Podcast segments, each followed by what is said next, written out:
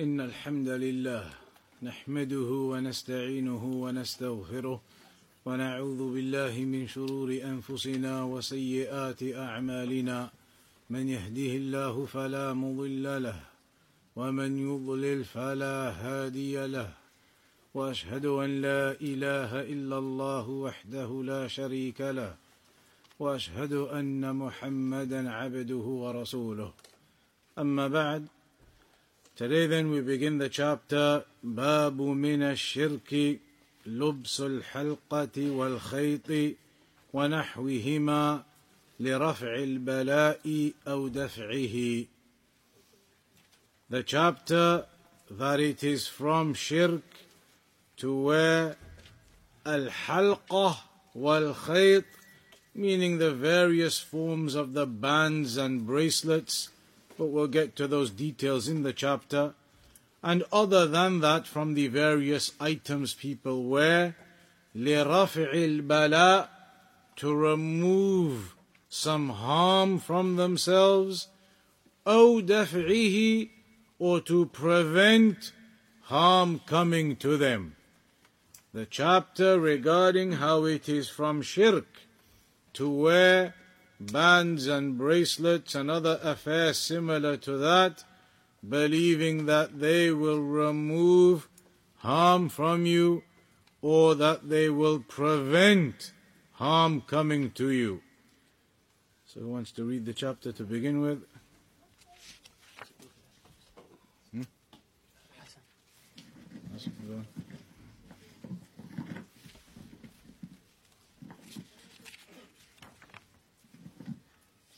باب من الشرك لبس الحلقة والقيت ونحوهما لرفع البلاء أو دفعه.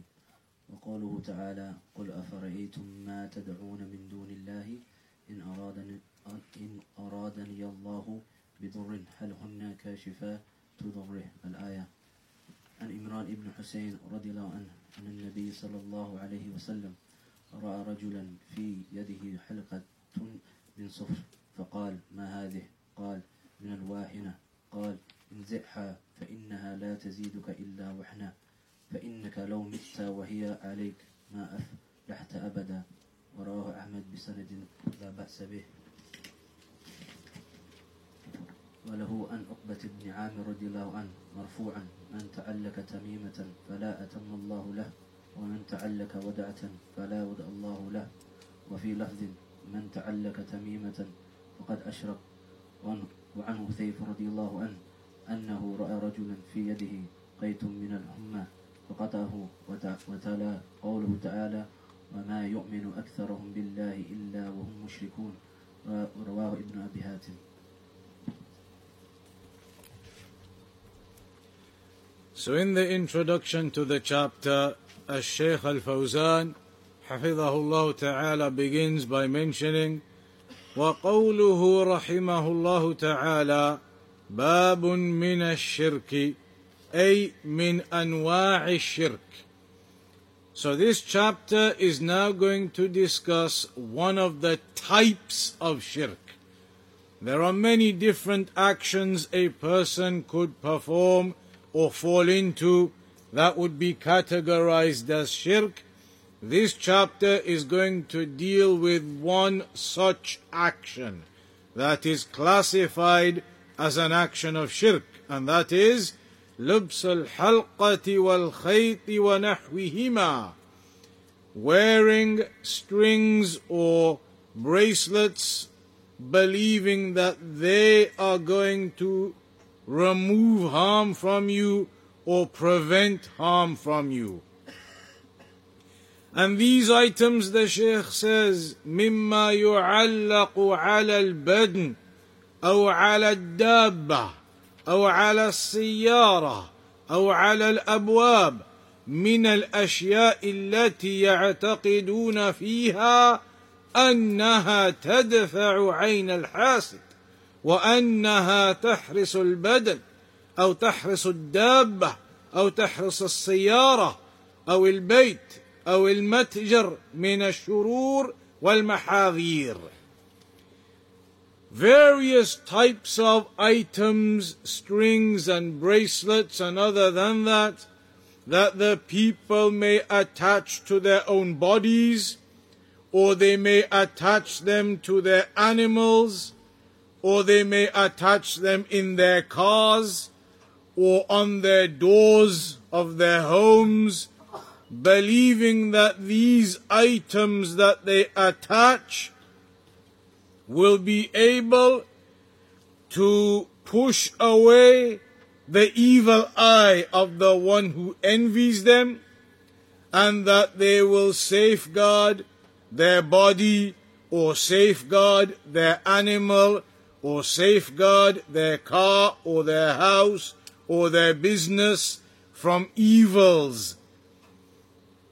These are the various types of items that people may wear themselves or they attach them in their cars or on the front doors of their homes or unto their animals, their cows and their sheep, believing that these necklaces or strings or bracelets, that they have something within them, there is something about them that will prevent the evil eye coming to those items where they attach them onto, including themselves, and that they will protect these items from harm and evil coming to them. وهذه عادة جاهلية لا تزال في بعض الناس إلى اليوم. And this type of practice, it is a practice from the pre-Islamic times, from the Jahiliyyah, that they used to do these types of things, attach strings and necklaces and bracelets, amulets and talismans. We're going to get to all of those in these chapters. They would attach these items onto their animals, their homes, themselves, their children, believing that these items will protect them and safeguard them. بل تتزايد بسبب الجهل and the more ignorance there exists, then the more of these practices begin to occur amongst the people. فإنهم يعلقون هذه الأشياء على أجسامهم وعلى أجسام الأطفال وعلى السيارات والدكاكين والبيوت قصدهم من ذلك أن هذه الأشياء تدفع عنهم الشرور والمحاذير So people they attach things to their own bodies the Sheikh says wearing things on their necks or on their wrists and they attach these things to their children making them wear them or to their cars and their shops and their houses and their animals believing that these items will keep the harm away but in reality هذا من الشرك This act would be deemed from the acts of shirk. Why? لأنه تعلق على غير الله because the person who does that then he has made his attachment, his connection, his trust and dependence in other than Allah into these items instead of having his connection and trust in Allah. He has put his connection and trust and dependence into these items. They will protect him from the evil eye and the evils from coming to him. And so, as a consequence, that is deemed as an act of shirk. More detail regarding that.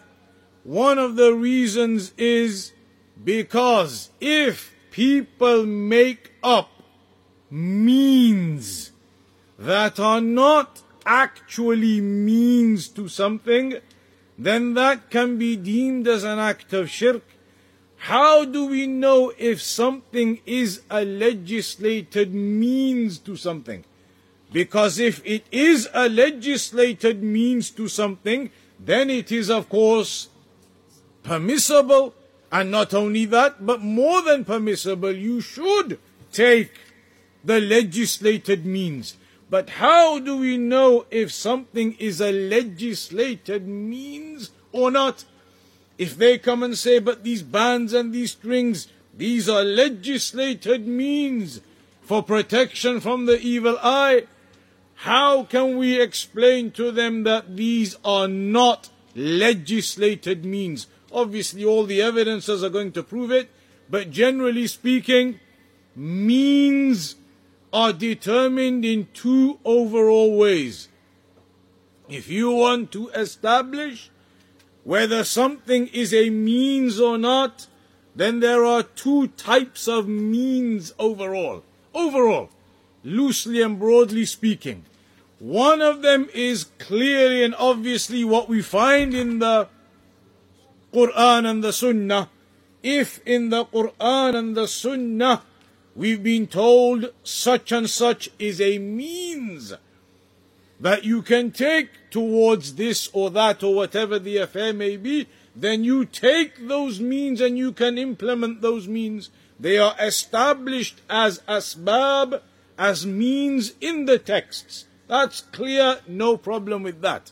The second broad method of accepting something and acknowledging it as a means is what then?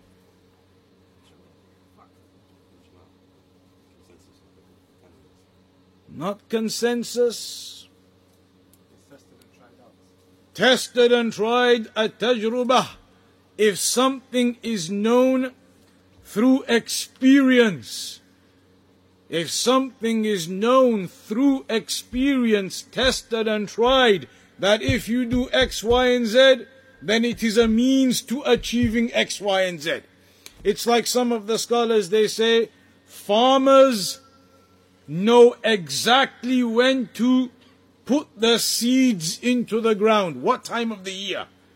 They know exactly what time of the year to put their seeds into the ground.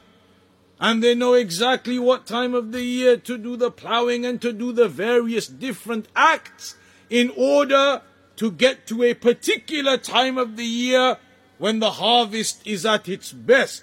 Some scholars say these are means in terms of the timings and how they do it, which are tested and tried in agriculture, for example. So nobody can say, well, why are you planting your seeds at this time of the year? Put your trust in Allah, put them in next month. You say, no. We have means established and proven that if you plant them at this time of the year, then the way that the rain is and the soil is and how the seasons change, etc., etc., that will bring out the best harvest. So now that is tested and tried, and it is known. So that is acceptable. That is not shirk and that is not dependence and reliance in affairs that are not established and means that are not established. They are established. Sow the seeds at this time of the year do the, the agriculture, the cultivation, all the various parts of that process at certain times and in certain ways. Take those means in your farming and you will come out with the best harvest. Tested and tried. So if something is tested and tried, something is known through experience to have a direct impact on something, then that can be uh, uh, accepted and acknowledged as a means. So now, with these types of things, you see them wearing a piece of string, or some type of bracelet, or some type of necklace, some type of amulet. Are these Islamic means? Have we been told in the Quran and the Sunnah to wear these items and that they will be a means of protection for you? We have not, in fact, we've been told the complete opposite. If they are not Islamic means, could it be said that they are tried and tested means in the creation? That there's no text for them. But in creation, we've done this and we've done that, and they are tried and tested. If you wear these things, we notice those people are kept safe and no harm comes to them. Tried and tested with these things. Is that the case or not? Absolutely not. So these items that they wear cannot be said to be a means neither legislatively from the Sharia point of view and neither from tajrubah, from experience that people wear a piece of string and now you're safe and now the evil eye doesn't come to you. Not even in practice is that something which is established. So, in that regard, the people who do this are making a means in that which Allah has not made a means out of.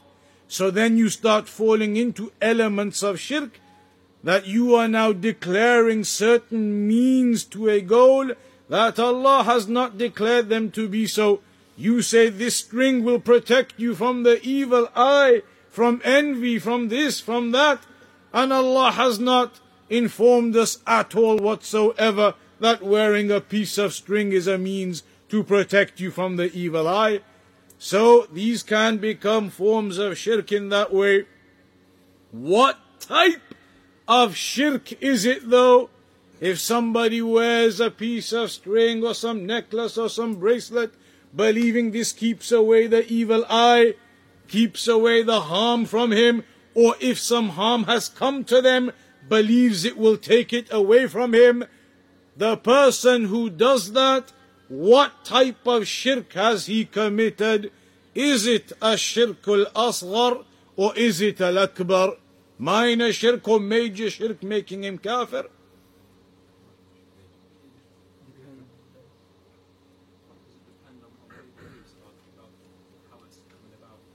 So it depends on the aqidah of that person.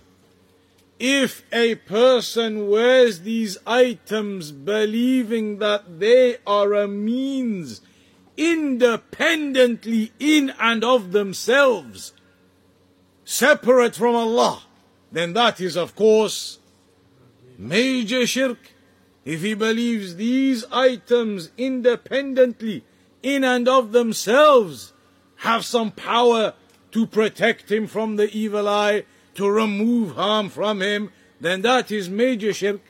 But if a person in his aqidah knows that these items independently in and of themselves do not have any ability to do that, but that he believes they are a means that will lead to that conclusion. They are a means that will protect me from the evil eye but ultimately it goes back to Allah. So this person doesn't believe they independently do anything. He believes Allah is in control, but he believes these are means to it. And we've just established they are not means neither legislatively nor in a creational sense. So that would be at the level of minor shirk. So it depends on the aqidah of a person regarding wearing these amulets or these uh, uh, bracelets and strings and other things on the aqidah of the individual. So then, uh, Shaykh Al Fawzan, he mentions here regarding the chapter title to start with, لِرَفْعِ الْبَلَاءِ meaning to remove harm after it has occurred to you, and dafa' is to prevent it before it even comes to you. So they wear these things for those two goals and objectives either to remove harm that has already come to them or to prevent harm from coming to them in the first place. And when we talk about harm, harm can be poverty. It could be poverty, loss of all of their wealth. It could be disease, loss of their health. It could be other forms of harm in their livelihoods, in their families, in their businesses, any type of harm. That they wear these items to either prevent that harm or to remove it if it has already occurred.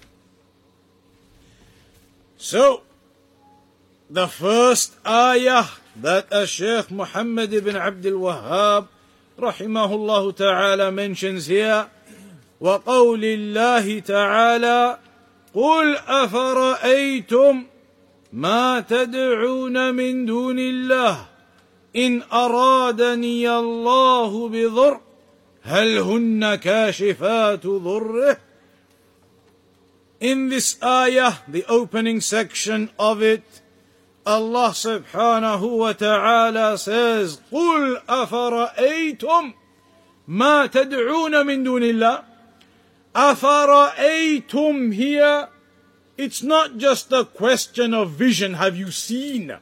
The actual detail of that, when it is said, have you seen these things that you are calling upon? It's not just a question of have you seen. There's a meaning behind that. And the meaning behind that is a kind of challenge to them, meaning, أخبروني. Tell me about these others that you call upon besides Allah. Meaning you see them, you see them, tell me about them. Tell me about these others who you are calling upon besides Allah. So أفرأيتم in this case, the meaning of it is أخبروني. Tell me ما تدعون من دون الله these that you are calling upon besides Allah in أرادني الله بضر if Allah subhanahu wa ta'ala wanted some harm upon me decreed some harm from poverty or loss of health or wealth or other affairs هل هن كاشفات ضره would these other items, these so-called deities, would they be able to remove that harm that Allah subhanahu wa ta'ala decrees upon me? From these idols and statues and trees and stones and graves and shrines, all of these others that you call upon besides Allah. If Allah was to decree some matter upon me, from the loss of my wealth or my health or death or the loss of a beloved one or a relative, any of those affairs of difficulty and hardship, if they were decreed upon me, هل هن كاشفات ضره Would they be able to remove that harm? These items that you are clinging on to, these others that you're putting your trust and dependence into, would they be able to remove the harm that Allah subhanahu wa ta'ala decrees upon me? This is of course su'al istinkar wa nafi. It is a question, but these questions in the Quran are not there just for the sake of a question. Because the answer is already obvious. The answer is already obvious those other deities, of course, cannot at all remove the harm from the one who calls upon them if Allah has decreed harm upon that person. They cannot. So what is the purpose of the question? Can they remove the harm if Allah decrees harm upon me? The purpose of these types of questions is a rebuttal, istinkar. It is a rebuke upon them. You're asking the question whereby the answer is obvious and clear, and the one being asked knows that. He knows the answer is no, they cannot. So the question is there as a form of rebuke upon them, as a form of rebuke and negation of what they were doing in putting their trust and their attachment of their hearts to others besides Allah subhanahu wa ta'ala. ولذلك الشيخ الفوزان mentions المشركون يمرضون ويقتلون ويصابون وتذهب أموالهم ولا تستطيع معبوداتهم أن تدفع عنهم شيئا نزل من الله عز وجل The mushrikun, they were afflicted with disease and ill health. They would become ill. They would be killed. They would be afflicted by other affairs in their wealth or their families or their children. And was it the case ever that these others that they call upon besides Allah ever stopped those affairs occurring to the mushrikun? The other idols that they call upon, or these strings and amulets, were they ever able to stop any of the harm coming upon the mushrikun from poverty or health or loss of a beloved one, whatever the affair may be, they were never able to stop what Allah had decreed. And likewise, أو أرادني برحمة هل هن ممسكات رحمته or if Allah subhanahu wa ta'ala decreed some mercy upon me from good health or from wealth and from the other forms of the mercy of Allah subhanahu wa ta'ala upon an individual, if Allah decreed that mercy upon me, good health, good wealth, whatever it may be, then are they, these others besides Allah, are they capable of withholding that mercy of Allah to come upon me? Are they able of preventing? Are they able to prevent that goodness from coming to me? And again, the question is a form of rebuke upon them that they are not capable of doing that whatsoever. So the ayah here is very clear. Qul, say, meaning Allah is saying to the Prophet Muhammad sallallahu alayhi wasallam, say to them, to the mushrikun, أَفَرَأَيْتُم مَّا تَدْعُونَ مِن دُونِ اللَّهِ Inform me of what you call upon besides Allah, from the idols and trees and everything they called upon. ما تدعون من دون الله إن أرادني الله بضر هل هن كاشفات ضره أو أرادني برحمة هل هن ممسكات رحمته Tell me about these others that you have your attachment to. If Allah decreed some harm upon me, could they stop it? And if Allah decreed some good for me, could they prevent it? And the answer, of course, is no. They are not able to do that whatsoever. قُلْ حَسْبِيَ Allah. Then in that case say, حَسْبِيَ Allah. Allah is sufficient for me then. Allah is sufficient for me. عليه يتوكل المتوكلون. Upon Allah, those who put their trust, put their trust in. Al-mutawakkilun, those who put their trust into what? They put their trust into Allah subhanahu wa ta'ala. They do not put their trust into a necklace they are wearing, or a bracelet that they are wearing, or a piece of string hanging from their wrist. They do not put their trust into those items and connect their heart and attach it to those items. Rather, they put their trust in Allah and Allah is sufficient for them. Qul hasbi Allah. Allah is sufficient for me. And عليه يتوكل المتوكلون upon Allah subhanahu wa ta'ala those who put their trust in him they put their trust in him. They do not put their trust in others besides him.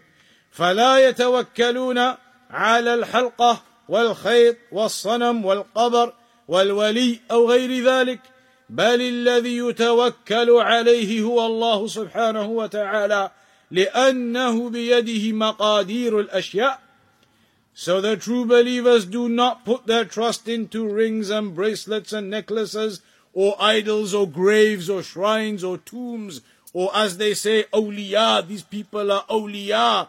They do not put their trust into those others Rather, they put their trust in Allah alone because all of the affairs they are in the control of Allah alone.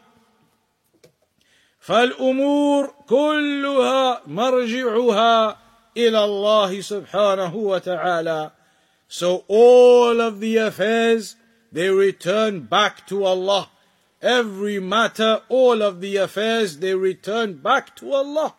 فهو الذي يستحق أن يعبد So Allah is the one who is deserving of being worshipped alone وأن يتوكل عليه and that you put your trust in him وأن يدعى and that he is the one who's deserving to be called upon ويرجى and to have your hope in ويخاف and to fear from وما عداه فإنه خلق من خلق الله and anything besides him then that is all from the creations a creation from the creations of Allah مسخر بيد الله سبحانه وتعالى إن شاء سلطه عليك وإن شاء منعه عنك all of these other affairs in creation they are creations of Allah if Allah decrees that something from these creations overcomes you so some harm occurs to you via something in creation then so be it if Allah decrees that upon you. And if Allah does not and prevents that harm from you, then Allah decrees that.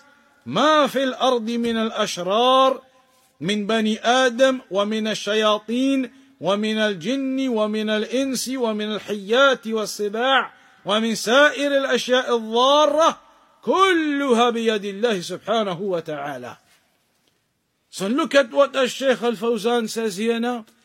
Everything on this earth from the evils. Everything on this earth from the evils, uh, uh, from the humans, the evil ones from the humans, from the shayateen of the jinn and the humans, and from snakes and other predatory animals whatever we may view as harmful to us, all of those things in creation are under the control of Allah subhanahu wa ta'ala. إن شاء سلطها عليك وإن شاء أمسكها عنك. And so if Allah wills, He allows and decrees that something from these affairs of creation may overwhelm you and overcome you and harm you. And if Allah wills, then He withholds those affairs in creation from overcoming you and overwhelming you.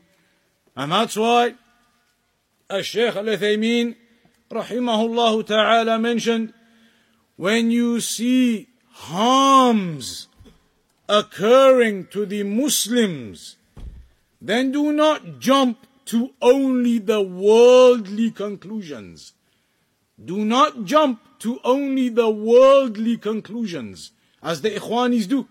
This ruler did this and that ruler did that, and it's all his fault. And that ruler, he made this treaty and this agreement with that kafir ruler. It's all his fault this happened to the Muslims. Worldly conclusions.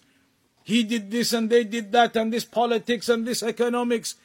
The Shaykh said, don't just jump to all of these worldly conclusions, and that's all you see when some harm overcomes the Muslims or the Muslim Ummah, because there is another perspective to think about which is connected to this. Who is the one that controls all of the affairs and including if some harm has come, then who is it that decreed that affair? Allah subhanahu wa ta'ala. And so the Shaykh said the other angle that people neglect and they forget is the Shari angle of things that if you see some harm occurring, then stop to think for a moment from the Shari perspective. We as Muslims, have we fallen short on some affair? Why has Allah allowed the evil to overcome us and overwhelm us in this affair, that affair, whatever the affair may be? in the worldly matters. Think about it from the Shari angle also. Are we ourselves in shortcoming, in sin, in wrongdoing, in departure from the practice of the Quran and the Sunnah? What is it that has allowed this to occur and why has Allah decreed and allowed this to occur? Those are matters for a person to ponder over also rather than the Ikhwani way, it's the ruler, his fault, it's this fault, it's that fault. And they did this and they did that, and we need to go and demonstrate. And yet, all of you who are going to demonstrate, barely half of you pray your five prayers every day. So the Shaykh said, think carefully about these affairs. As Shaykh Al Fawzan says here now, all of the evils of the earth, the harms that occur, they're all under the control of Allah subhanahu wa ta'ala. If Allah wills, He allows that to overwhelm you and to uh, cause harm upon you.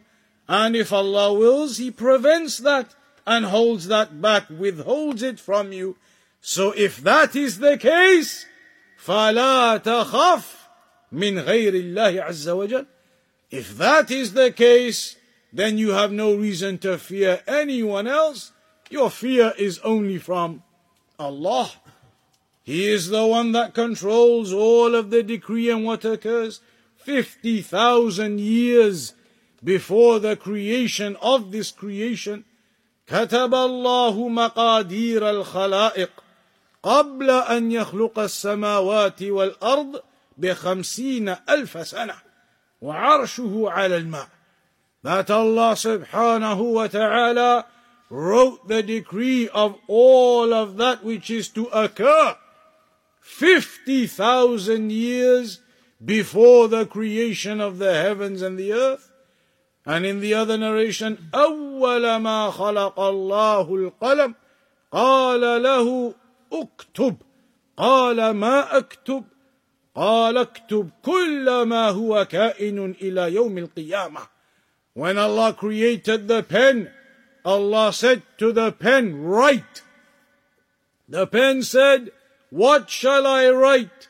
Allah said, write all of that which is to occur, which is going to happen till the day of judgment. So there is nothing which occurs in this world except that it is within the decree of Allah subhanahu wa ta'ala. There is nothing which occurs outside of the decree of Allah.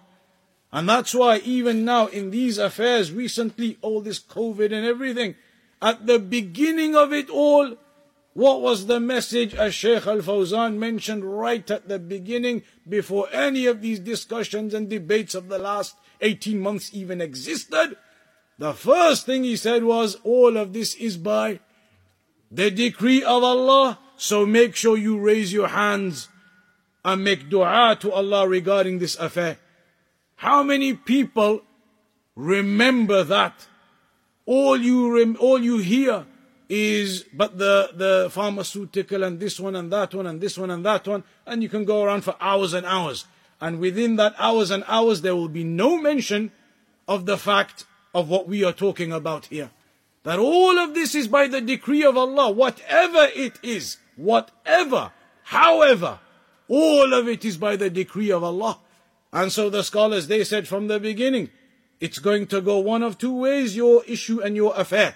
Either you return back to Allah subhanahu wa ta'ala in these affairs and these cases and scenarios and whatever is occurring, and then you will hope that Allah brings you ease out of these affairs and brings you goodness out of these affairs and an exit from these affairs, or you become negligent of that and you traverse upon a pathway forgetting that all of this is the decree of Allah subhanahu wa ta'ala. Whatever happens, however it happens, whoever is doing whatever they are doing, nobody is doing anything except that it is by and within the decree of Allah subhanahu wa ta'ala. So a person, when he recognizes that, he realizes there is no one to fear except Allah subhanahu wa ta'ala, and that he puts his complete trust and dependence and reliance in Allah subhanahu wa ta'ala.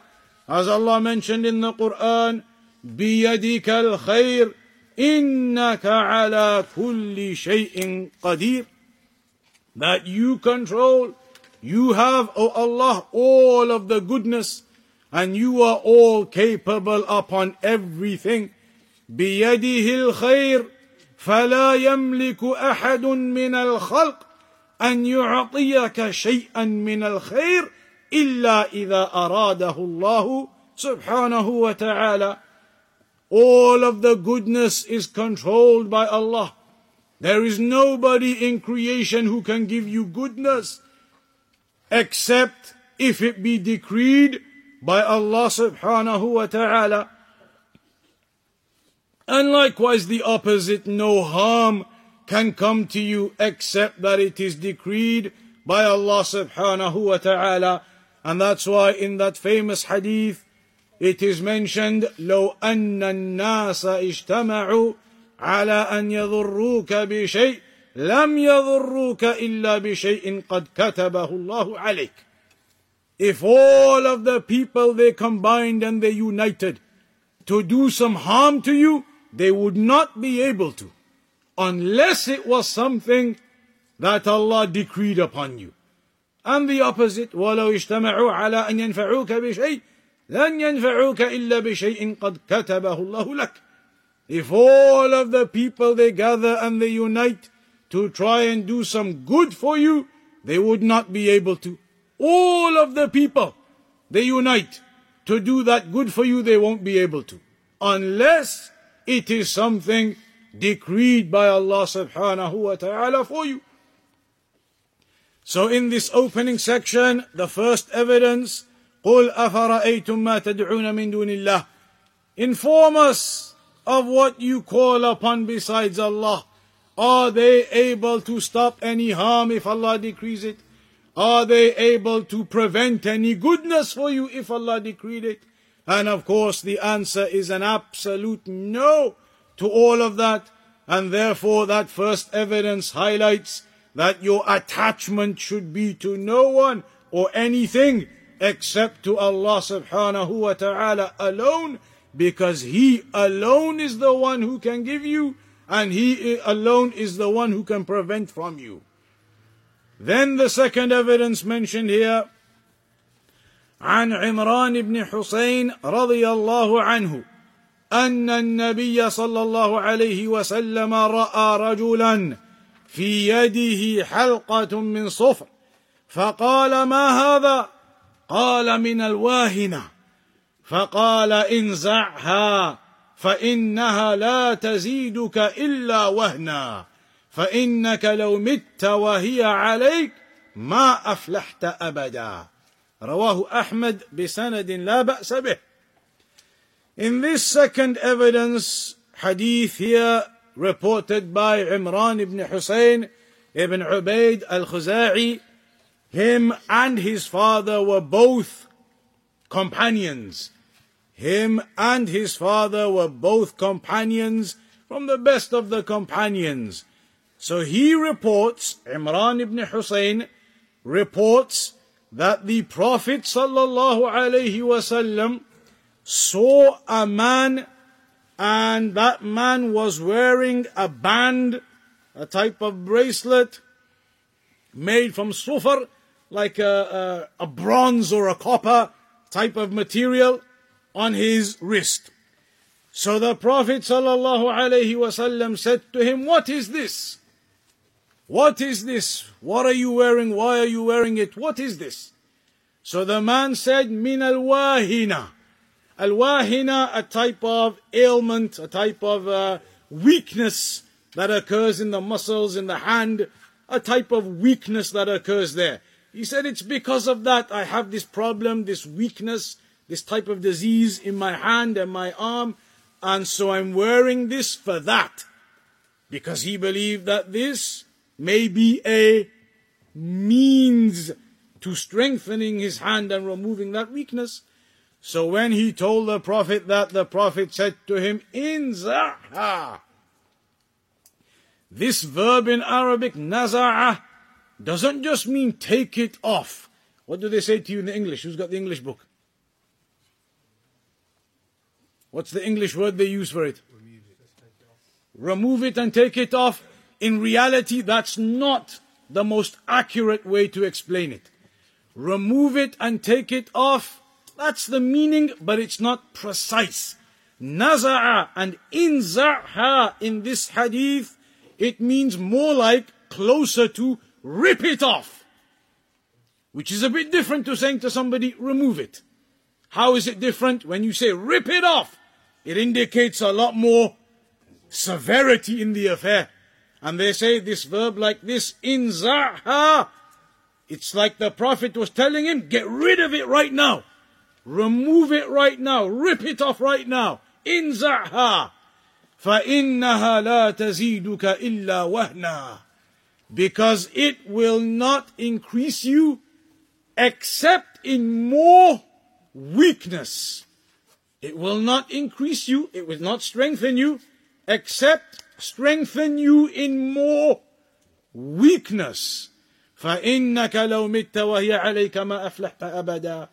If you die wearing this, then you will not be successful ever. So, in the explanation, a Shaykh al Fawzan says that the Prophet saw a man wearing this. some of the scholars they say that it's possible Imran ibn Hussein himself was that man. Some of the scholars they've mentioned it's possible from some of the variations of the narration that it may have been this companion Imran ibn Hussein himself who was the man that the Prophet saw. And maybe not, but that is what some of them mentioned. So the Prophet saw this man and he was wearing this band, some type of bracelet looped onto his wrist. And so the Prophet said to him, What is this? And this shows to you, the Shaykh says, or some of the scholars have mentioned on that point, that this indicates when it comes to the affairs of al-amr bil ma'ruf wa nahy al munkar, enjoining the good and forbidding the evil, that the first fundamental of that is that you must be upon knowledge of an affair. Is this affair actually an evil such that it needs to be rebuked? So the Prophet ﷺ was inquiring to start with.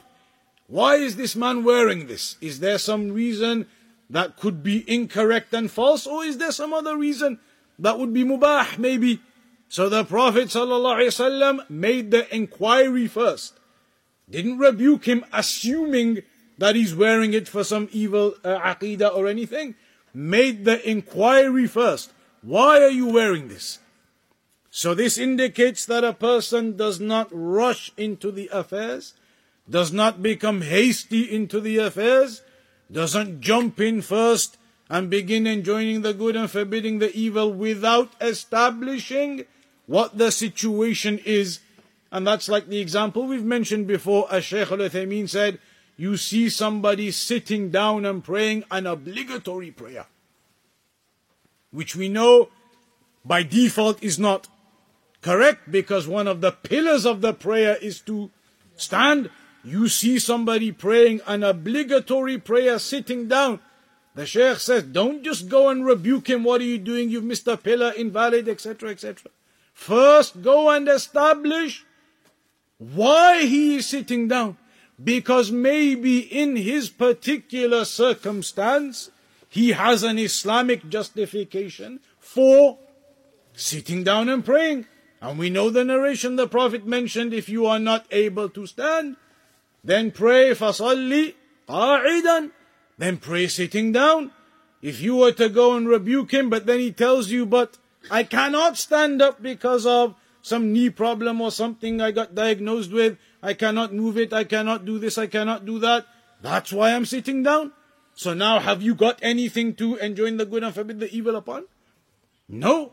Hence the Shaykh said, and the Shaykh says here, that this indicates how the Prophet would inquire about an affair first, rather than, as the people they do, jump in with two feet straight away such and such said something, he must have meant X, Y, and Z, we have to refute him.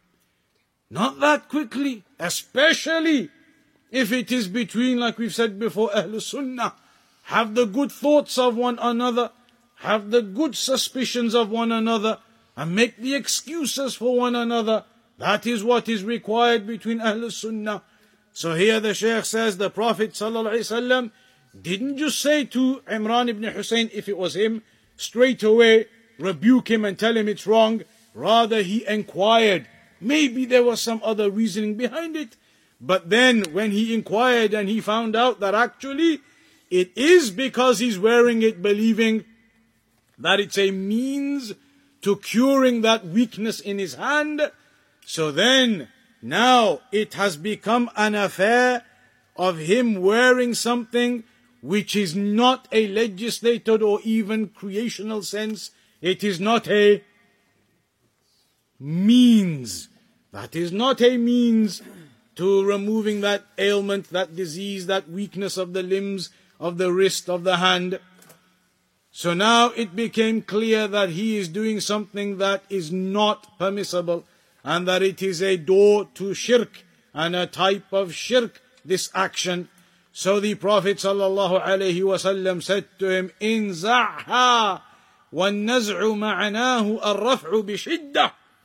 Like we said, basically, rip it off. Get rid of it. Remove it instantly.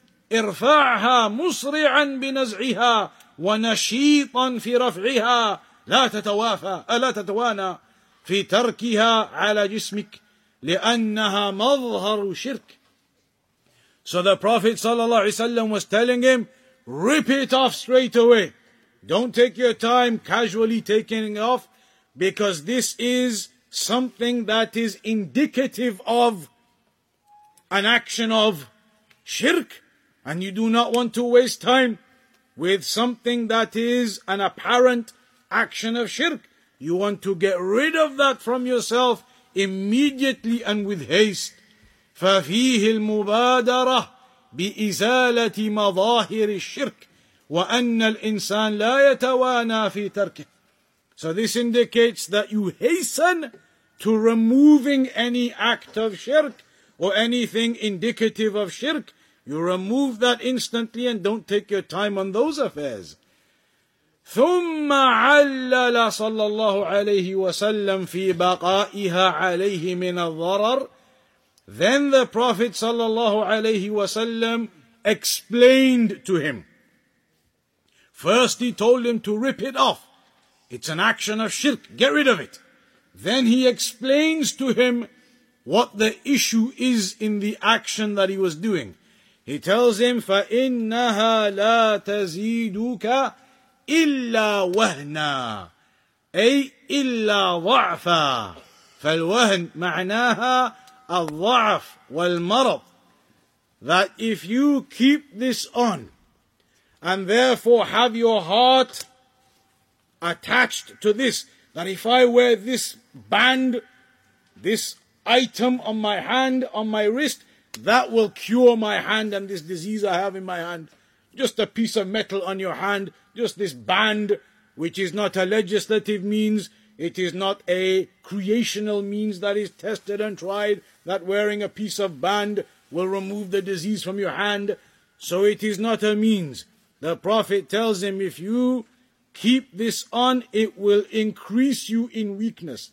That could mean increase you in the physical weakness of your hand, although that is a secondary meaning. The primary meaning of it will only increase you in weakness is in your iman tawheed, in your heart. That your heart, you as a person will become weaker and weaker because you're putting your attachment, your tawakkul into this thing and this thing can do nothing for you. You're putting your trust into that, it will only weaken you further and further. And this is like the example of the people who wear these amulets and necklaces and bands and strings and they have their attachment to them. If that was removed from them, if it was removed from them, would they not now suddenly feel more scared? I haven't got my thing on me. Now they would increase in their fear. Now maybe the evil eye will come, maybe this will happen, maybe that will happen. Their hearts are weak because they have attached them to this. And so if you remove that, now the fear overcomes them. I haven't got my string.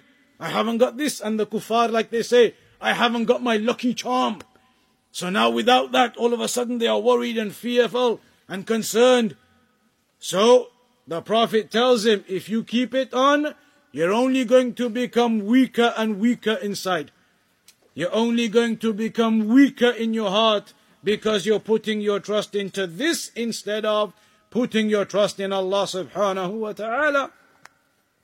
And this is also something we're going to see in the narrations coming up that those who put their trust into these affairs, hoping for some good result from them, then the reality that occurs and Allah decrees is that they end up with a worse result as a consequence.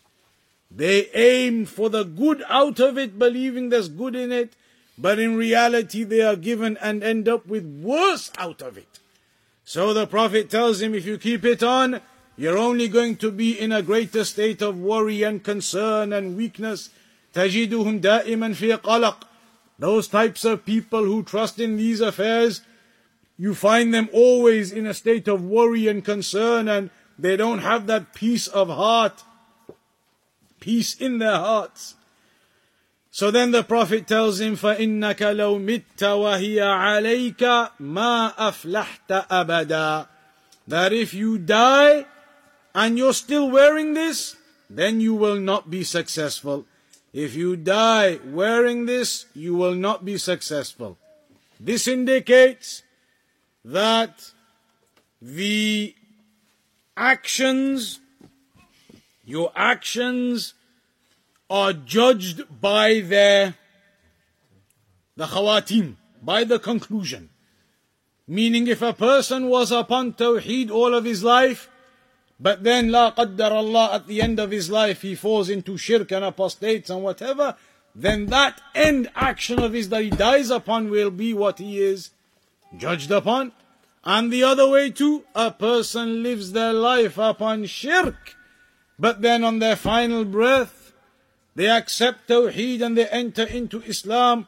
Prior to dying, they will be judged upon that conclusion.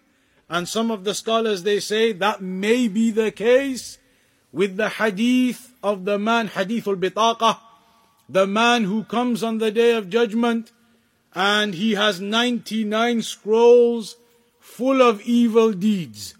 Every scroll, when you roll it out, it goes as far as the eyesight can see, and he has 99 of those filled with evil deeds.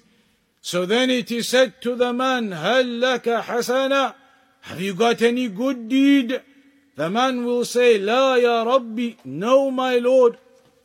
But then it will be said to him, بَلْ عِنْدَنَا لَكَ حَسَنًا Rather, we do have a good deed for you.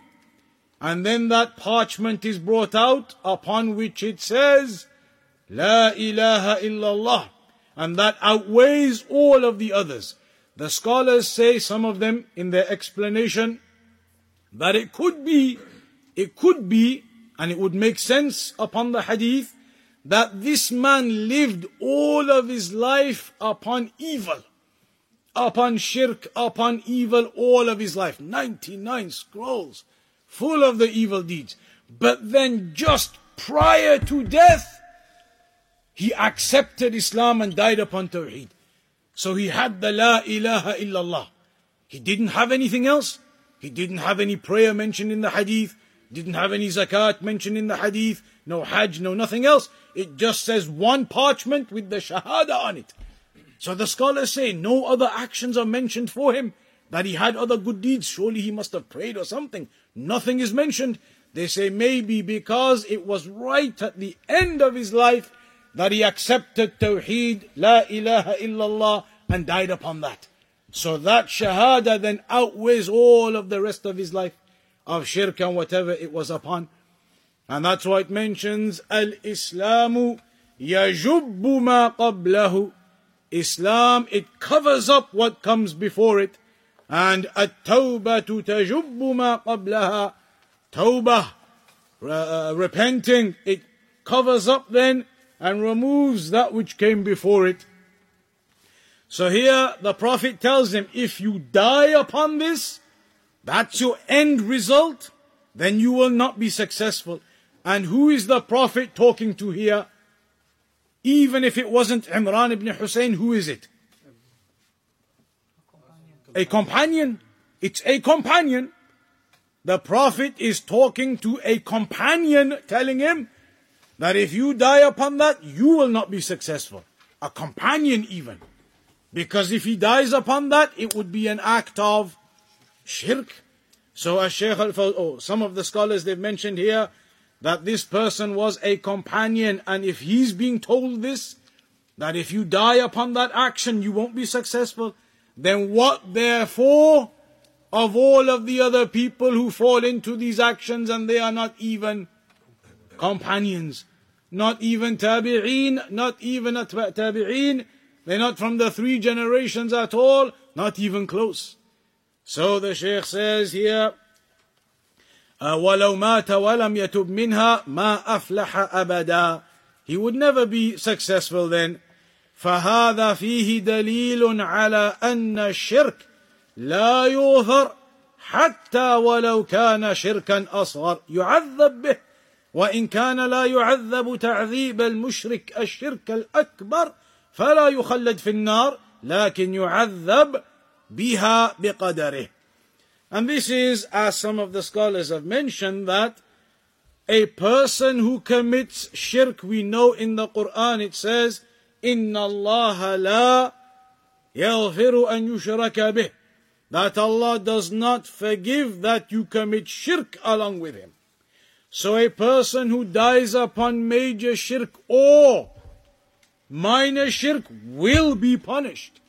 The difference being the one who dies upon major shirk will be punished in the hellfire forever, and the one who dies upon minor shirk will be punished for a time. Because he is not out of the fold of Islam with the minor shirk, he will be punished for a time and then removed. But they will both be initially punished, even the one who is upon minor shirk. Hence, when the Prophet said, You will never be successful, even if it was upon the minor shirk understanding, then it means you won't be successful, i.e., you will be punished for this, even if it is only for a time, you will be punished for it. Uh, and then قال الشيخ رحمه الله في مسائله فيه شاهد لكلام الصحابة أن الشرك الأصغر أكبر من الكبائر some of the companions, they mentioned this phrase or this statement that minor shirk is greater than the major sins. Minor shirk is greater than the major sins. From what respect are they talking about? We just mentioned that minor shirk, if you die upon it in accordance to the ayah, إن الله لا يغفر أن يشرك به that you will not be forgiven. You will be punished upon it, even if it is only for a time, and then excused after that. But as for a person who dies upon the major sins, then there is an opinion of many of the scholars that major sins can be forgiven without punishment. It's possible. Other scholars have said it depends on the weighing and the scales and everything, but some of them have mentioned major sins could on the day of judgment be forgiven for a person without punishment upon them. So they would be lower level than minor shirk because minor shirk cannot be forgiven until you are punished for it. So the Shaykh says this would indicate what some of the companions said that the minor shirk is greater than the major sins. So what is the conclusion here? الشاهد من هذا الحديث لأن النبي ظاهر لأن النبي صلى الله عليه وسلم استنكر لبس الحلقة التي يقصد منها دفع الضرر وأخبر أنها لا تزيد صاحبها إلا مرضا ولو أنه وأنه لو مات وهي عليه ما أفلح أبدا So it is very clear the point of this narration that the Prophet sallallahu alaihi wasallam is telling the man that if you die upon this way, you will never be successful, indicating that it is an act of shirk to be wearing these items, bands and bracelets and necklaces and these affairs, believing that they have some type of power in them as a means to help you from the evil eye and those affairs. We're not talking about, I remember once doing this chapter somewhere and somebody asked the question, so can we not wear jewelry? Of course you can wear jewelry. The women, of course, they can wear jewelry. The men, of course, they can wear watches and things. That is not what we're talking about. We're talking about wearing items where people believe these items have some effect in removing the evil eye and keeping away harm, certain types of bracelets or certain types of strings and certain types of necklaces that the people believe have an impact in keeping away the evil eye. As for jewelry, somebody wears a necklace, somebody wears a ring, somebody wears a watch. That's of course nothing to do with what we're talking about. If a person is wearing those things just as jewelry, but here we're talking about the one who wears items believing they are a means to protection. The final two narrations, we'll just mention them, there's only a couple. عن عقبة ابن عامر مرفوعا من تعلق تميمة فلا أتم الله له ومن تعلق ودعة فلا ودع الله له that whomsoever wears a tamima tamima then that was a type of necklace and in particular they would put this onto their children they would put it onto their children believing that this particular type of necklace protects the children from the evil eye.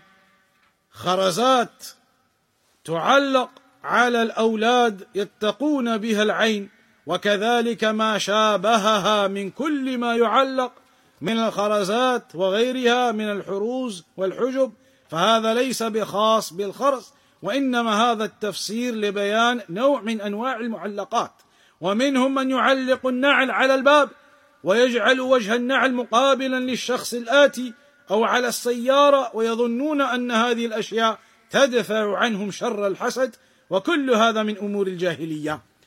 So this tamima, it is not specific to a necklace, but that is one of the meanings of what the uh, in the times of Jahiliyyah they used to put on to the children believing that it protects them from the evil eye.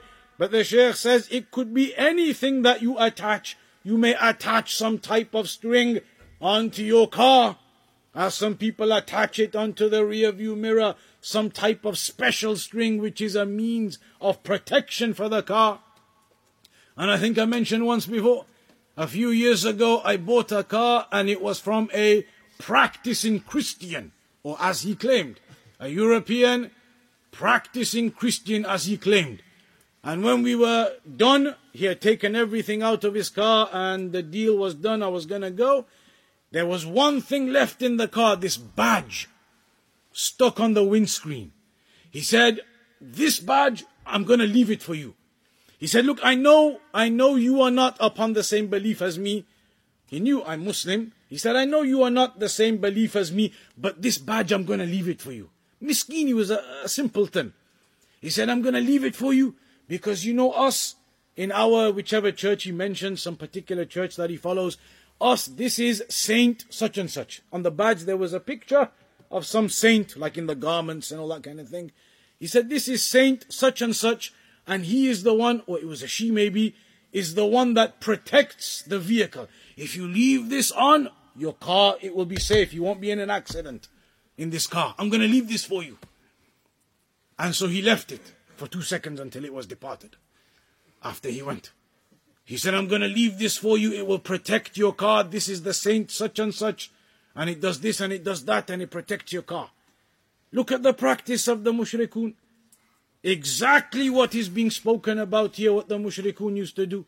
Attach this, attach that, attach necklace, attach a string, attach like this now the sheikh says people put a shoe on the front door of their house again believing that this is some form of protection from evil warding evil away from their homes so whomsoever does that فَلَا أَتَمَّ اللَّهُ لَهُ Tamima, one of the meanings of it is people put these things on, badges, necklaces, strings, whatever they are, they put these things onto the various items believing that via them they will be able to achieve goodness because they will be a protection and keep away the harm. So if the harm is being kept away, then only goodness is coming to you. So they believe you will achieve goodness via them. The hadith says, فَلَا أَتَمَّ اللَّهُ لَهُ They do that believing they will achieve that goal of goodness. Allah will not complete their objective for them. Allah will not complete their objective for them, rather, they will end up with the evil or the affairs that they were fearing from and hoping this would protect them from. فلا أتم الله له هذا دعاء من النبي صلى الله عليه وسلم بأن الله لا يتم له أموره This is a dua from the Prophet صلى الله عليه وسلم that whomsoever attaches these things believing they will help him to achieve goodness then may Allah not give him that goodness. May Allah not complete his objectives for him that he's hoping for from those items. And the same with man ta'allaqa wada'atan, that whomsoever attaches the wada'ah, and that is something they used to get out of the ocean, like the the pearls and the shells that come, the shell and the pearl. They used to get that out of the ocean, and they used to attach that onto their necks and into their uh, necklaces and onto their animals. And the hadith says, whoever does that, wearing those pearls and things that they collect from the oceans, believing again that these are a means to keep away the evil eye, فَلَا وَدَعَ اللَّهُ لَهُ Wada'a meaning to leave someone in peace. That Allah will not then, as a dua again, that may Allah not leave them in peace. They think these items, the pearl, etc., wear that on yourself, on your animal, you'll be at ease, at peace. No harm will come to you. فَلَا وَدَعَ اللَّهُ لَهُ Then may Allah not leave them in peace. Rather the difficulty and the harm and the affairs, they come to them then. And in one narration it mentions, من تعلق تميمة فقد أشرك. Clear and blatant, whomsoever wears one of those items, then he has committed shirk. And the final narration to finish today then, لابن أبي حاتم عن حذيفة أنه رأى رجلا في يده خيط من الحمى فقطعه وتلا قوله وما يؤمن أكثرهم بالله إلا وهم مشركون In this narration it mentions that Hudhayfa ibn al-Yaman radiyallahu anh, he saw a man wearing a string to help him, believing that it will help him and remove the fever that he was upon. He had a fever and so he was wearing this piece of string, thinking that this is something that is a means that will cure him and remove the fever from him. So when Hudayfa saw that, قَطَعَهُ He cut it off from him, cut it off from him, and then narrated upon him the statement of Allah, وَمَا يُؤْمِنُ أَكْثَرُهُم بِاللَّهِ إِلَّا وَهُم مُشْرِكُونَ Many of them do not believe in Allah except that they are mushrikun. And this was in reference to the fact that many of them they believed in al-rububiyyah, the mushrikun. But they did not accept al-uluhiyyah. Al-uluhiyyah would mean that you put your complete trust in Allah, your dependence, your trust, your tawakkul in Allah. But instead, into the strings, into the other bracelets or necklaces that they believe will give them protection. So he narrated this ayah upon him. Many of them do not believe except that they fall into shirk. فدل على أن الشرك قد يقع ويكثر وقوعه حتى من أهل الإيمان إن كان المراد الشرك الأصغر. If the ayah though is in reference to a believer, many of the believers do not believe except that they commit shirk, then that would be in reference to a believer falling into minor shirk. That they believe these are means for protection and in reality they are not means of protection. But this ayah, is it talking about minor shirk or major shirk in reality? Major shirk. So can we really say that the tafsir of it could be talking about actual believers and the meaning of it is minor shirk? It can be because it is known from the Salaf that sometimes when they would give an evidence for a particular affair, they would give an evidence for a level higher than what was actually occurring, a level more severe than what was actually occurring. That is the level of major shirk. If a believer is doing that, believing it's a means, but he knows Allah is the one who controls the affairs, that's only minor shirk. But if you quote this ayah upon them, referring to major shirk, it indicates the level of severity of what the person is doing, and also that it is a door to the major shirk. So it is known that the Salaf would sometimes use an evidence that is more severe than the actual situation to indicate the severity of that situation and where it can lead to. So that is another very clear evidence of Hudayfa cutting that piece of string off that man and telling him that they are quoting that ayah to him, indicating once again that this is an act of shirk. That brings us to the end of this particular chapter. And next week, insha'Allah ta'ala, it's a continuation of this theme, more about amulets and bracelets and necklaces and talismans, and we'll get to the issue of what if you've got something on a necklace, but inside is only Quran.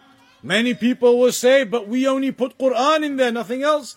So we'll get to that next week, and we'll get to the issue of ruqya, and what type of ruqya is permissible, what type of ruqya is not permissible. Those topics come in the next chapter. We'll begin that next week, insha'Allah ta'ala.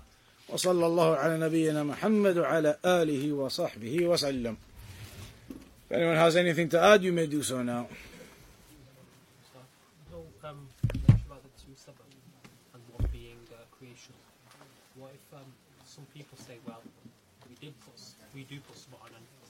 Does work, nothing happens to us, but we put it on.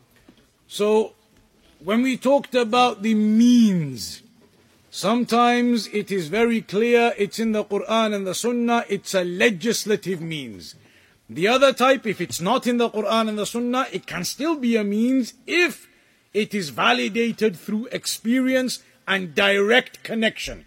You can prove that this leads to that, a direct connection.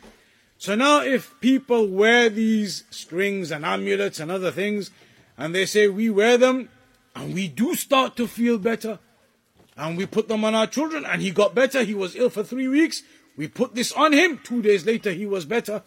And I myself, I was ill and I was this and I was that. And I put these things on, they were given to me by the Imam. I put them on, and three days later, one week later, I was cured. As Shaykh Al Uthaymeen mentioned, that this may occur, and people may well be telling the truth, that after a few days they got better all of a sudden when they put it on. He said one of the reasons behind that is because of the level of weakness people have. Meaning what? The level of weakness they have in their hearts and their trust in Allah leads them to have such a great dependence on these items that psychologically when they put them on, they suddenly start to think, yeah, I'm, I'm better, I'm getting better today. And in reality, if the doctor was to check them and their pressures and their everything, he say you're ten times worse than yesterday. He said, no, no, I'm feeling better today. I put this thing on yesterday, I can feel it, I can feel it. As Shaykh al said, sometimes that can be the case. They are so weak inside that they have such dependence on these things. You put them on, the Imam tells him, this, this will cure you, put this on. He puts it on, suddenly he starts feeling, yeah, I'm feeling a bit more energetic today. I'm feeling a bit, I think I can get up and walk today. And the reality is, actually, medically, he's no better than he was yesterday. Maybe even worse than he was. But psychologically, they have such dependence in these things, they think that they are getting better and they are uh, uh, uh, medically improving, and you can. As Shaykh al Uthaymeen said, you may well actually start to get better in and of yourself because of your psychological state. You now think you are feeling better, and so your body does start to feel better. But that isn't because of this. That's their psychological state and their weakness in attachment to these things. And the opposite is also true. If somebody was completely attached to it and he's ill, somebody's got some illness, long term illness, The Imam tells them, put this on. He puts it on and he's wearing it and he's wearing it and he's still got that illness constant. And then one day he takes it off. The next day, now oh, I can't get up today. Today I feel so much worse. And the reality is medically everything, do the tests, he's exactly the same as yesterday, maybe even better. But now because that's gone, I feel oh, today I think that's it, I'm finished today. Call everybody. So now because it's gone, the weakness has occurred within him. So sometimes, as Shaykh Al Uthaymeen said, it's not about that there's no tajruba there, that is from their psychological state. Secondly, if somebody wears these things and it improves their state, then it can be from the bab of istidraj, that Allah is testing them and putting them to trial, that they are upon this misguidance and they are delving into that more and more and more, and they're doing it more and more, and as istidraj, Allah is increasing the test upon them. They think this is helping them, and in reality, they are falling more and more into shirk. And that's like we're going to get to it later when Shaykh al Islam mentioned the people used to go to the graves and call upon the dead, and the dead would rise up out of the graves. And of course, it was not the dead, it was the jinn who used to take the appearance of that dead Imam and rise up as the appearance of that Imam. Shaykh al Islam ibn Taymiyyah said this was istidraj for those mushrikun. They said, Look, the Imam from 50 years ago when I was younger, I remember it was his face, he came out when I went to his grave. And in reality, it was the jinn. So they continue now believing that something good is coming out of it, and it is only a further test and trial upon them. So these are not means, and means that are established have to be with a direct connection between the means and the end result.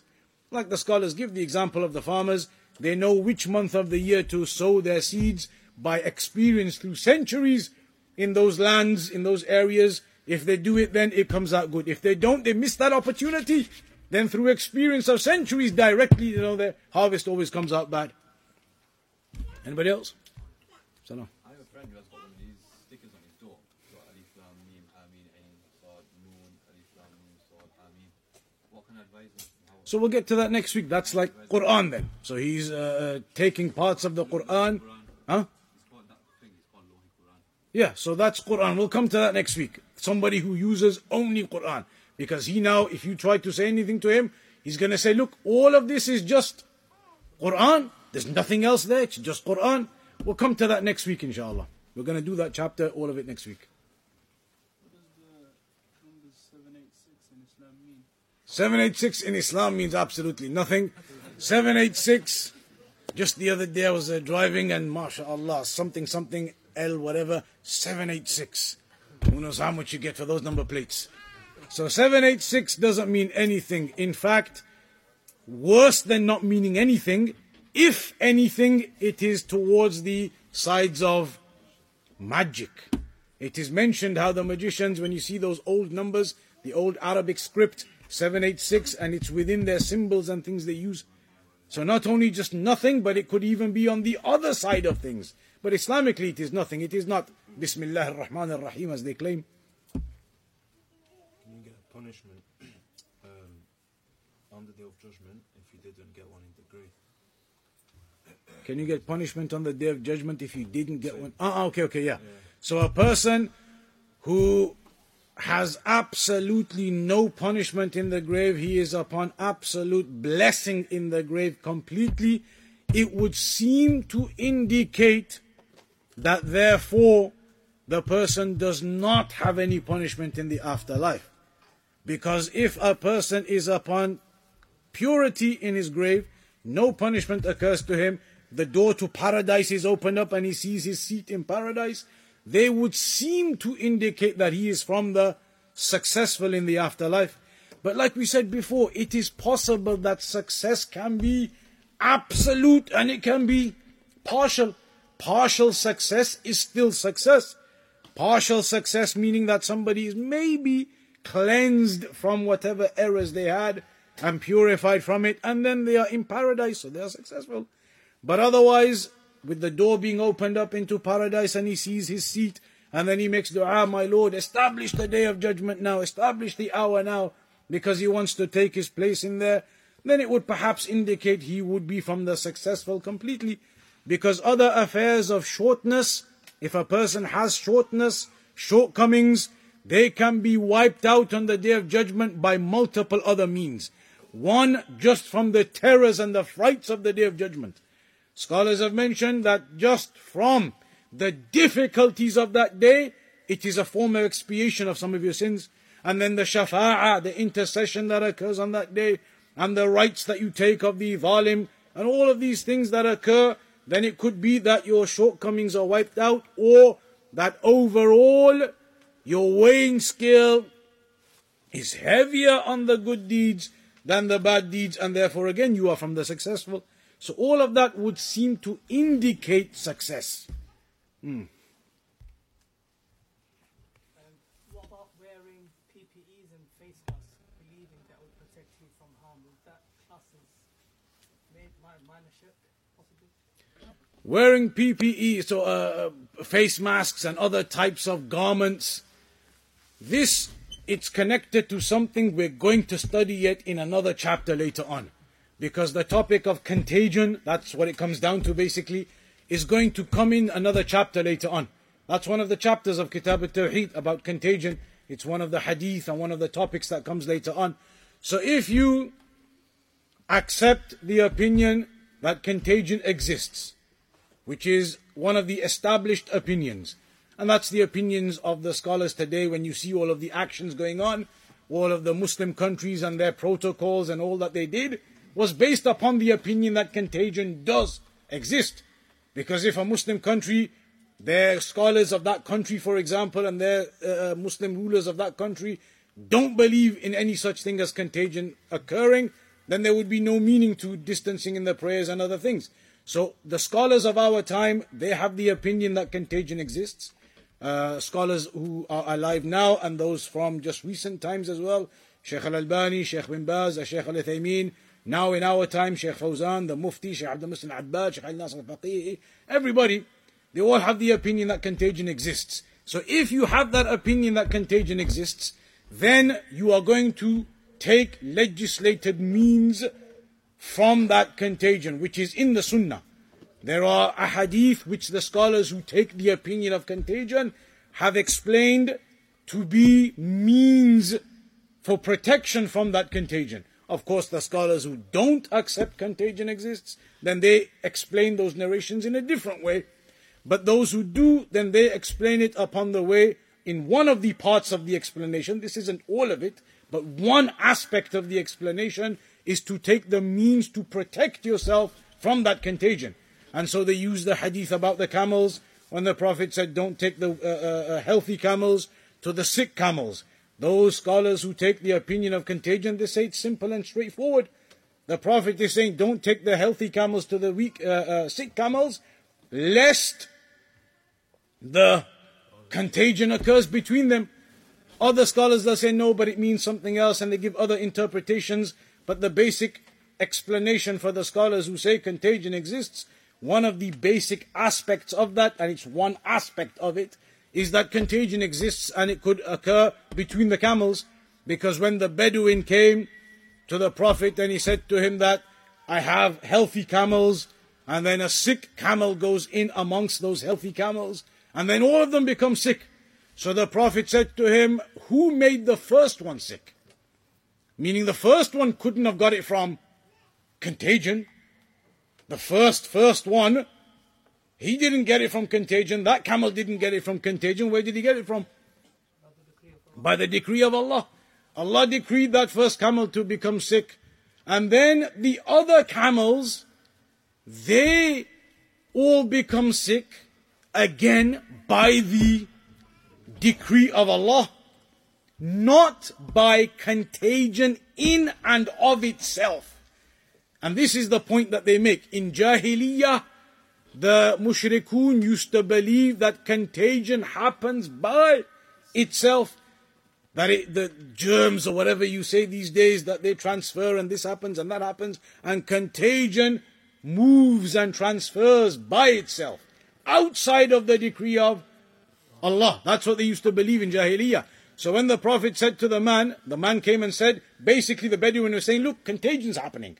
He was basically saying to the messenger, You're saying there's no contagion, the hadith, la adwa.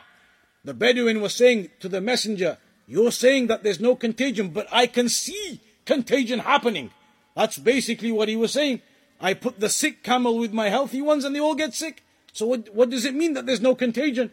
So then the Prophet said to him, it means who made the first one sick? Allah decreed it. So who made the other sick? Allah decreed it. Is that therefore a negation of contagion? Not at all.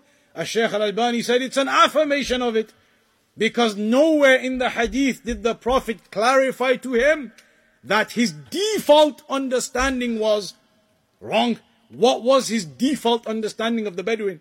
That contagion is happening. The Prophet was simply clarifying to him that if it is happening, then know that it's only happening by the decree of Allah. Because who made the first one sick? Allah. Who makes the other one sick? By the decree of Allah. So the Prophet was highlighting to him that yes, what you're reporting and what you're seeing, it's true. The Prophet never negated any of that. As Shaykh al-Albani said, the Prophet never negated anything from the Bedouin. He just highlighted to him the important point that whatever is happening then, whatever you are narrating, whatever you are seeing, okay, but it's by the decree of Allah if contagion happens. If that sick camel mixes with the others and they become sick. But that will come to all of that detail later. The point is though, if you believe in that opinion and you accept that opinion, then you are allowed to take obviously legislative means or means that are established to protect yourself from that contagion.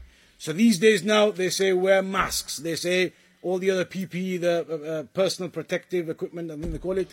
The doctors and the nurses, they wear all of these things upon their understanding of contagion occurring through mixing, basically. That a contagion occurs through mixing.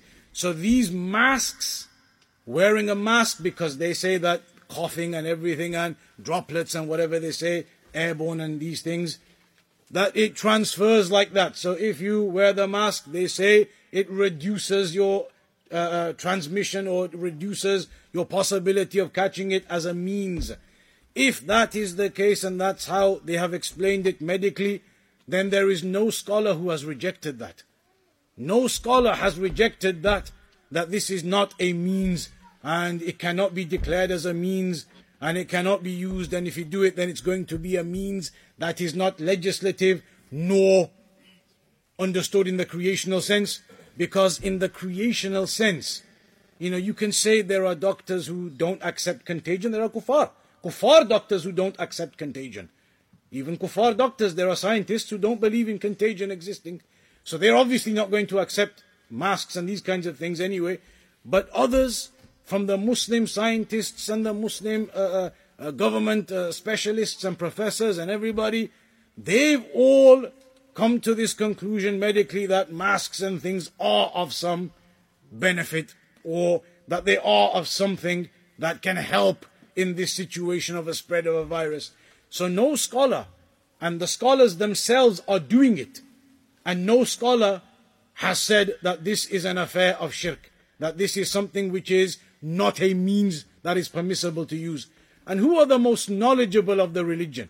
You have to think about this. This isn't science. This is religion. Who is the most knowledgeable about the religion? About what is shirk and what is not shirk? Ahlul ilm, the scholars whom Allah told us to return back to. Who is most knowledgeable about these affairs of religion, of what can be considered uh, shirk, what is not considered a shirk? The scholars of the sunnah. And all of the scholars, they are witnessing exactly this happening in their own countries. They have to implement it themselves. And nobody has ever said that this is not a means that can be considered as a means, and that it is therefore going to fall into the chapter we've just talked about, that it's therefore a, a, an act of shirk to wear this believing this will help you. And nobody should believe, obviously, that this is what you put your trust into. You don't put your trust into the mask and to the, even the mask, as they say, medically, scientifically, doesn't do that much. You don't put your trust into the mask. You don't put your trust into the PPE. You could have all of that on, and there are examples, are there not, of um, uh, doctors and nurses, all of it on, full, and yet still they end up testing positive and whatever else. So you don't put your trust into these matters. They are only means. The means can be used, but you don't put your trust into the means. And this is what Sheikh Abdullah al-Bukhari basically said recently, that uh, these affairs are means. Legislatively, you can take those means, and obviously you do not put your trust into the means. If a person starts thinking, as long as I've got the mask on, I'm safe. As long as I've got the PPE on, I'm safe. I'm not going to get sick. Nothing's going to happen to me. This is going to protect me. That's obviously a false type of aqidah and belief. But if a person knows this is simply a means that they, some of them amongst the medical fields and scientific fields, they've all come to the conclusion that, okay, you should wear masks and the rulers have implemented it. So you're going to do that as a means for general uh, implementation of the means to a f- form of protection from this COVID or from the diseases generally, then that isn't a means of, that isn't an act of shirk. And no scholar has said it. And that's really what it comes down to here. If the scholars can't work out that wearing this mask is an act of shirk, who's going to work it out? You or me are going to work out, no, this is an act of shirk. And yet all the scholars of the world are going to be doing it, and they are the most knowledgeable of everybody on this world about the religion of Allah, yet they can't work out this is shirk, these masks, but we have. That cannot be the case. Are we more knowledgeable than them in the affairs? They know about the affairs and they, all this COVID is there. Masks and PPE and social distancing. And if they've given Islamic verdicts on these affairs, then so be it. If a person disagrees with the issue of contagion, you don't believe contagion exists, you don't believe other affairs, then you're going to have different opinions and you can have them. You can have them. There's no problem in somebody believing contagion doesn't exist. It's an Islamic legitimate opinion. There are scholars in our time like Sheikh Muqbil who have that opinion. It's a legitimate opinion, no problem. But then you, the only thing you can't do is that it's impossible for us to put that opinion onto a world stage now. Because that opinion doesn't exist on a world stage. There's no country in the world that I know of who takes the no contagion scientific opinion and medical opinion as their basis in their country. I don't know any country, if you go to a primary school or a high school, when they teach you science, that they teach you there's no such thing as contagion. Everywhere you go, in the whole world, it's the opinion of contagion. So if you don't believe that, it's a legitimate Islamic opinion. But the state of the Muslim countries, Saudi, Pakistan, Kuwait, Emirates, wherever it might be, they are doing their proto- protocols upon the basis that there is. So that's how they've implemented things, and they've got these protocols being implemented upon that basis. But it cannot be deemed as shirk. Shaykh Abdul Bukhari was asked this recently. They asked him about uh, uh, the affairs of COVID and what's going on and everything, and the mask thing was mentioned. And he said, no, it cannot be. He, he didn't accept. He didn't accept basically that this can be deemed as a form of shirk. Only in the instance if a person believes that this item is going to protect him and this item is going to keep him safe, then you're putting your trust into that item. That's obviously coming into our chapter. But a person who doesn't do that, then how have you fallen into shirk? You know that's not how it is. It is just a means that they've given you and that they have come to the conclusion of, some of them around the world today in the countries, then so be it. That is not a means of shirk, and the scholars have all implemented it. So it, it cannot be. I cannot understand how anybody would say that it's a means of shirk when the scholars themselves are within that exact same practice and doing it, and they haven't realized that it's a means of shirk yet. Hmm. Uh, you asked the question uh, about the um, the hadith related to the man wearing the bracelet. Is this major or minor shirk? Mm. Um, and it, it, it basically it found out that it's dependent upon the aqidah, right? So then, you know, with regards to like the um, the, the shells, yeah. So if a woman, you, you know, maybe take your wife on holiday, sees a nice thing, jewelry. Is the shell? Is it wrong to wear the shell, or is it just the aqidah aspect to it? No, it's the aqidah aspect to it. If that shell is known to be a particular type that they wear for those beliefs, then you shouldn't. But if it's a general type of uh, ornament or general type of jewelry, it's permissible. If it's known to be a particular type they use and they always wear, then you don't wear it. But general other jewelry, it's all allowed. Last one, then go on. So if we have a, uh, if we have a translation of the Quran, but it's not reliable, what should we do with it? Or would I do that translation? Any uh, book which has the name of Allah in it, uh, uh, uh, sacred speech within it, and you need to get rid of it, you can either bury it or burn it. Hmm. No. Is it okay to give a child names like Abdul Jabbar or Abdul Mutakabbir? Uh, any of the names of Allah, any of the names of Allah, when you put abd to it, then it's permissible. Ta'bid with the names of Allah are permissible. You just have to establish that something is a name of Allah, and then abd with it, it's permissible. Hmm. We'll have to leave it there. It's uh, getting late. We'll continue next week, inshallah ta'ala.